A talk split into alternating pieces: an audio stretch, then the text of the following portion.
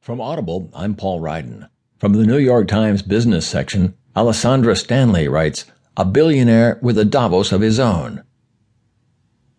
In a wood paneled conference room in Stanford, California, a score of scholars, many of them eminent and some from as far away as Johannesburg and Beijing, gathered last month to compare philosophical notions of hierarchy and equality.